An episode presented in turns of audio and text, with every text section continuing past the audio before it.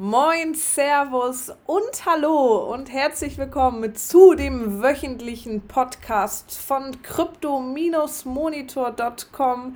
Hier spricht Lisa Gröning, die stellvertretende Chefredakteurin des Mediums Crypto Monitor Punkt com. Ihr wart natürlich alle schon fleißig auf unserer Website und lest immer die Krypto-News. Und mir digital gegenüber sitzt Sascha Behm, ich bin der Chefredakteur von Crypto Monitor Punkt com und eigentlich, wie soll ich sagen, der Erfüllungsgehilfe von Lisa Gröning. Das hast du schön gesagt. Ähm, ich würde sagen, wir schnacken gar nicht lange um den heißen Brei herum, denn unsere Zuhörer wollen natürlich wissen, was ging ab in der Welt der Kryptowährung, vor allem in der letzten Woche, denn die letzte Woche war, wir können fast sagen, historisch, denn es war die Woche nach dem dritten Halving des Bitcoin, nach der dritten künstlichen Verknappung der Block Rewards, äh, liegt jetzt bei sechs Komma fünfundzwanzig Bitcoin äh, pro ja, Block Reward pro Miner, und da ist tatsächlich was passiert, denn der Kurs hat so eine kleine Achterbahnfahrt hingelegt und drohte schon. Ich weiß, die aufmerksamen Krypto-Fans äh, werden wahrscheinlich genauso wie wir geschwitzt haben in den letzten Tagen, denn wir dachten alle, der Bitcoin durchbricht die zehntausend U S-Dollar-Marke. Nee, kurz davor hat er einen Rückzieher gemacht. Ähm, tatsächlich gab es aber auch bei Twitter einen kleinen Bitcoin-Hype. Es wird vermutlich an dem Halving liegen, ja, eine Woche nach dem Halving wird Bitcoin wie wild als Suchbegriff, als Hashtag bei Twitter gesucht. Und wir dachten natürlich auch deswegen, dass der Bitcoin vielleicht die zehntausend-Dollar-Marke knacken würde. Hat er nicht getan. Er ist immer so bei neuntausendfünfhundert Dollar hin und her gependelt. Steht jetzt gerade, Stand Dienstagnachmittag, bei neuntausendsechshundertneunzig U S-Dollar. Und ich bin gespannt, was uns da noch erwarten wird. Ähm, ich sag mal so, in Hamburg ist es auch gerade leicht bewölkt, aber die Sonne soll wieder herauskommen. Von daher bin ich zuversichtlich, dass wir diese Woche die zehntausend U S-Dollar doch glatt noch schaffen könnten. Ansonsten, was machen die anderen Coins, ja, während die Altcoins, Z R X et cetera? Da haben wir übrigens letzte Woche drüber geredet, falls ihr euch unsere zweite Folge des Crypto-Monitor-Podcasts nochmal anhören wollt. Da haben wir die Altcoins mal ein bisschen unter die Lupe genommen. Ja, bei denen sieht das auch immer noch stabil aus, auch bei eigentlich allen Top zehn Coins.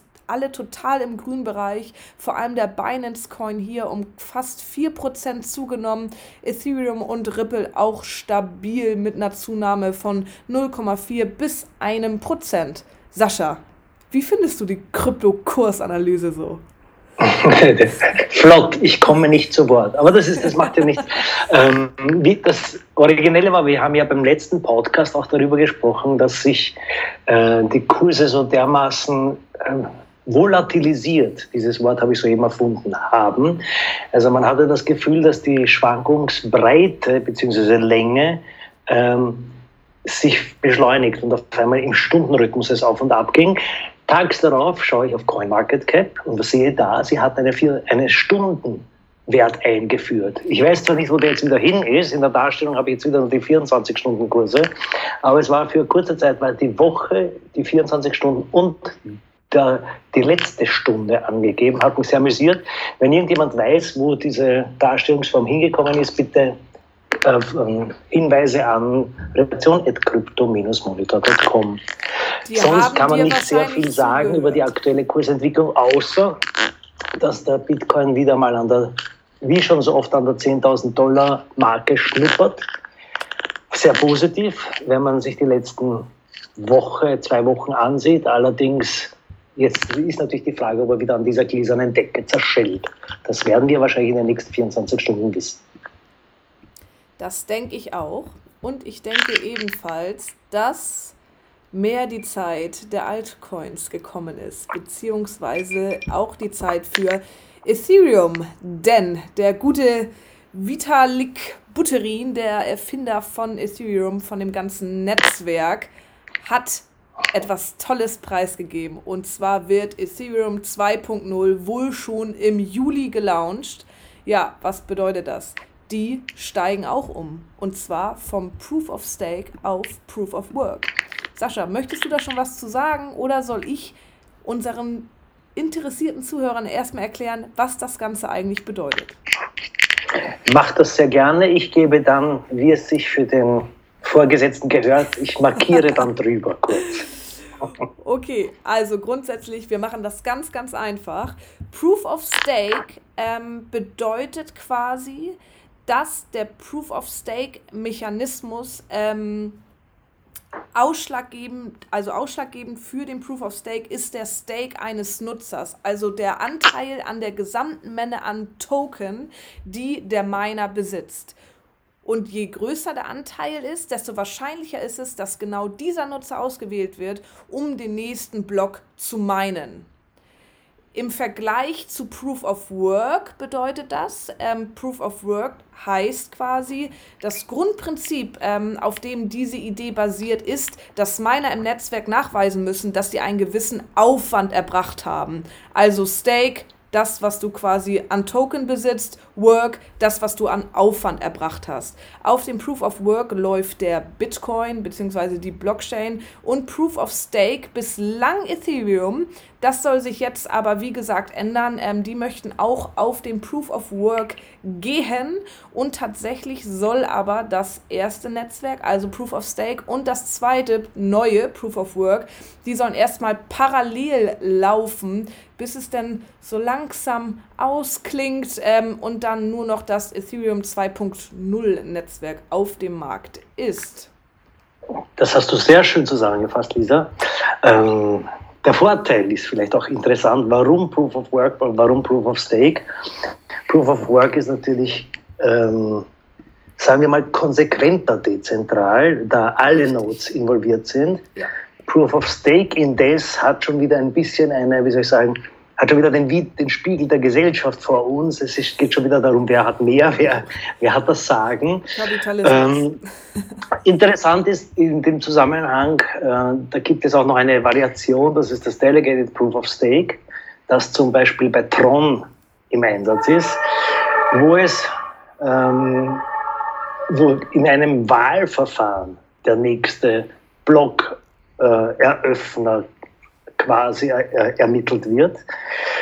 Und der Mann hinter Tron ist ja Justin Sun, der wiederum gilt als quasi der Proof of Stake Guru und der wiederum hat ja den Vitalik Buterin ein wenig gebasht in, im Zusammenhang mit dieser Umstellung, weil er gemeint hat, Ethereum jetzt auf Proof, Proof of Stake umzustellen, das ist ungefähr wie in einem, ich glaube, er hat das Bild verwendet, so wie in einem fahrenden Auto den Motor zu tauschen, so in, diese, in dieser Art. Oder überhaupt ein, ein, ein Haus woanders, genau den Heckkeller auszutauschen, während das Haus noch steht, wie auch immer. Also es dürfte, es dürfte doch ein bisschen eine Mammutaufgabe vor Ihnen stehen. Nichtsdestotrotz für Ethereum spannende Sache, weil sollte es gelingen, wird angeblich diese Skalierbarkeit und ähm, extrem darunter, davon profitieren. Was denn natürlich auch wieder eine größere Konkurrenz für Bitcoin darstellt. Und die beiden streiten sich ja eh so ein bisschen um Platz eins und Platz zwei, beziehungsweise Bitcoin ganz klar Platz eins. Aber wenn Ethereum da natürlich daherkommt und jetzt auch auf dem Proof-of-Work-Mechanismus läuft, ist es natürlich nicht unbedingt mehr so ein großer Unterschied zu Bitcoin, außer mit noch mehr Vorteilen, wie zum Beispiel die Skalierbarkeit.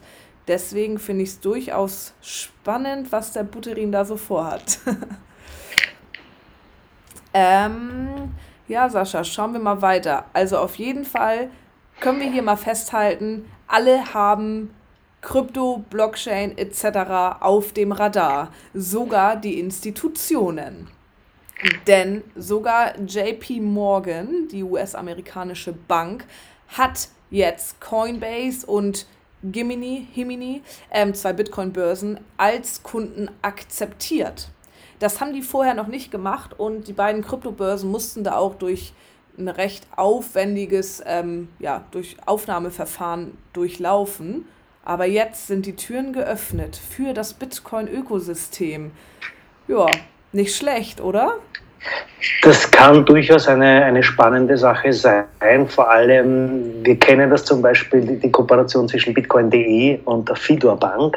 Ja. Sobald natürlich ein klassischer Zahlungsanbinder im Spiel ist, wird für viele Kunden nicht nur einerseits der Einstieg etwas niederschwelliger und vielleicht auch etwas vertrauenswürdiger, sondern auch einfach in der Abwicklung flotter. Was natürlich dazu kommt, dass wahrscheinlich mehr Leute Kryptowährung handeln könnten. Sollen wir vielleicht noch was Allgemeines zu Kryptobörsen sagen? Überlege ich mir gerade. Kryptobörsen. Ja, Leute, habt ihr euch schon mal mit einer Kryptobörse vertraut gemacht? Wir haben da ganz tolle Reviews auf Crypto Monitor Punkt com. Da beschreiben wir auf jeden Fall jedem Kunden, Neustarter, wem auch immer, wie man sich auf den Kryptobörsen anmelden kann und vor allem auch, welche Kryptobörse für euch vielleicht interessant sein könnte, denn es gibt ja durchaus Unterschiede in den Kryptobörsen.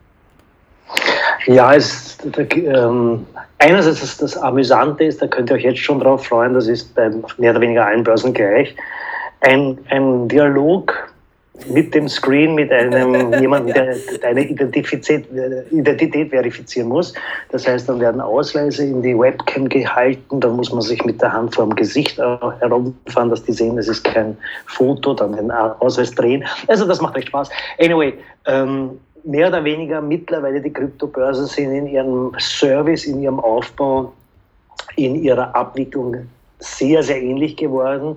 Auch die ganzen Spesenmodelle und Gebührenmodelle sind nicht mehr wahnsinnig unterschiedlich. Es, es gibt halt Börsen wie zum Beispiel Bitpanda, die gleich in die Trans- Transaktion äh, Spesen einberechnen. Das heißt, da sieht man gleich den Deal, mehr oder weniger in, in der Summe.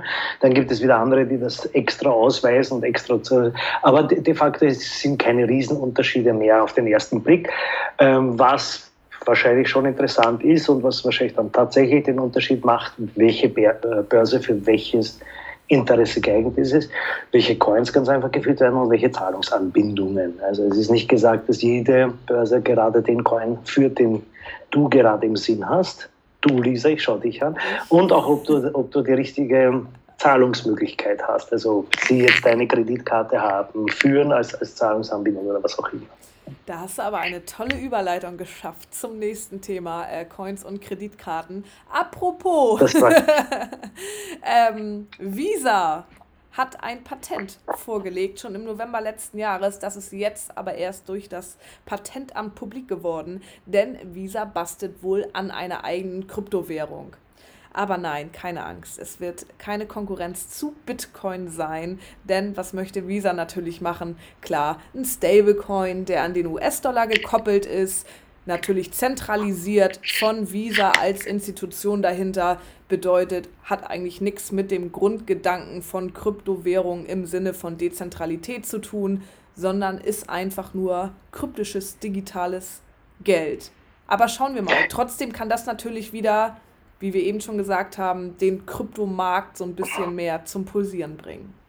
Aber ich glaube, da ist generell ein, ein, ein, gibt es eine Funktion auch von Kryptowährungen, beziehungsweise von Token, die, die gerade im Finanzwesen sehr gefragt ist. Davon, da ist der Ripple das Vorzeigemodell, nämlich quasi als internes Tool, also für, für Zahlungsanbieter. Ripple ist ja mittlerweile bei ungefähr dreihundert Banken ähm, als Zahlungsabwickler intern in Verwendung.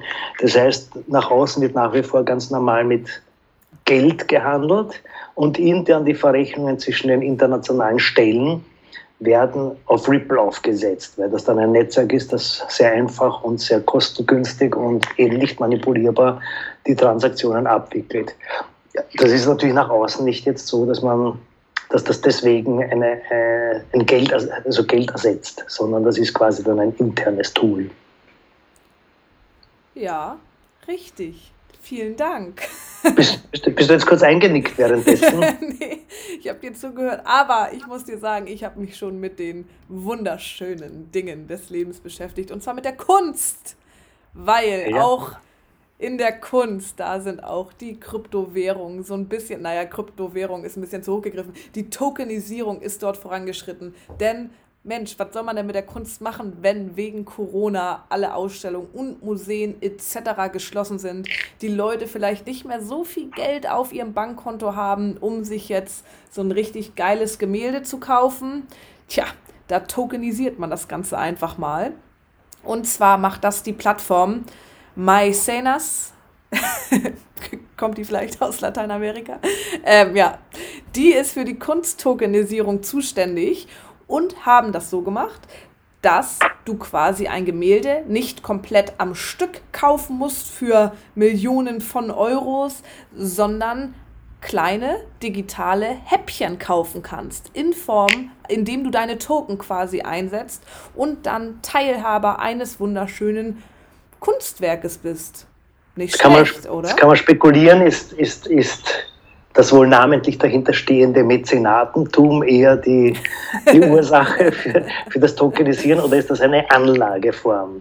Weil wahrscheinlich, wenn ich ein Hundertstel Banksy besitze, bevor geschreddert wird, habe ich dann auch eine Inter- einen interessanten Token. Anyway, auf jeden Fall sicher auch eine spannende und überfällige Anwendung. Auf jeden Fall. Die Kultur sollte nicht aussterben, auch nicht in Zeiten von Stay Home. Ja, Sascha, du bist zu Hause, ich bin zu Hause. Ich würde sagen, wir lassen unsere Zuhörer jetzt auch mal zu Hause. Und zwar zu Hause ein bisschen was auf die Ohren kriegen, nämlich in Form unseres Podcastes. Und ja, entlassen euch einfach mal dahingehend, indem wir sagen, schaut gerne vorbei auf Crypto Monitor Punkt com, aktiviert die Push-Mitteilung, wenn ihr Lust habt. Außerdem findet ihr uns auf Facebook, Instagram, Twitter und auch Reddit. Lasst doch mal ein Like oder ein Follow-up da. Und den Podcast könnt ihr natürlich auch abonnieren. Dann erhaltet ihr auch immer Push-Mitteilungen, wenn wir eine neue Folge rausbringen und ein bisschen über den Kryptomarkt quatschen. Dankeschön. Besser kann man das nicht abschließen. Und tschüss.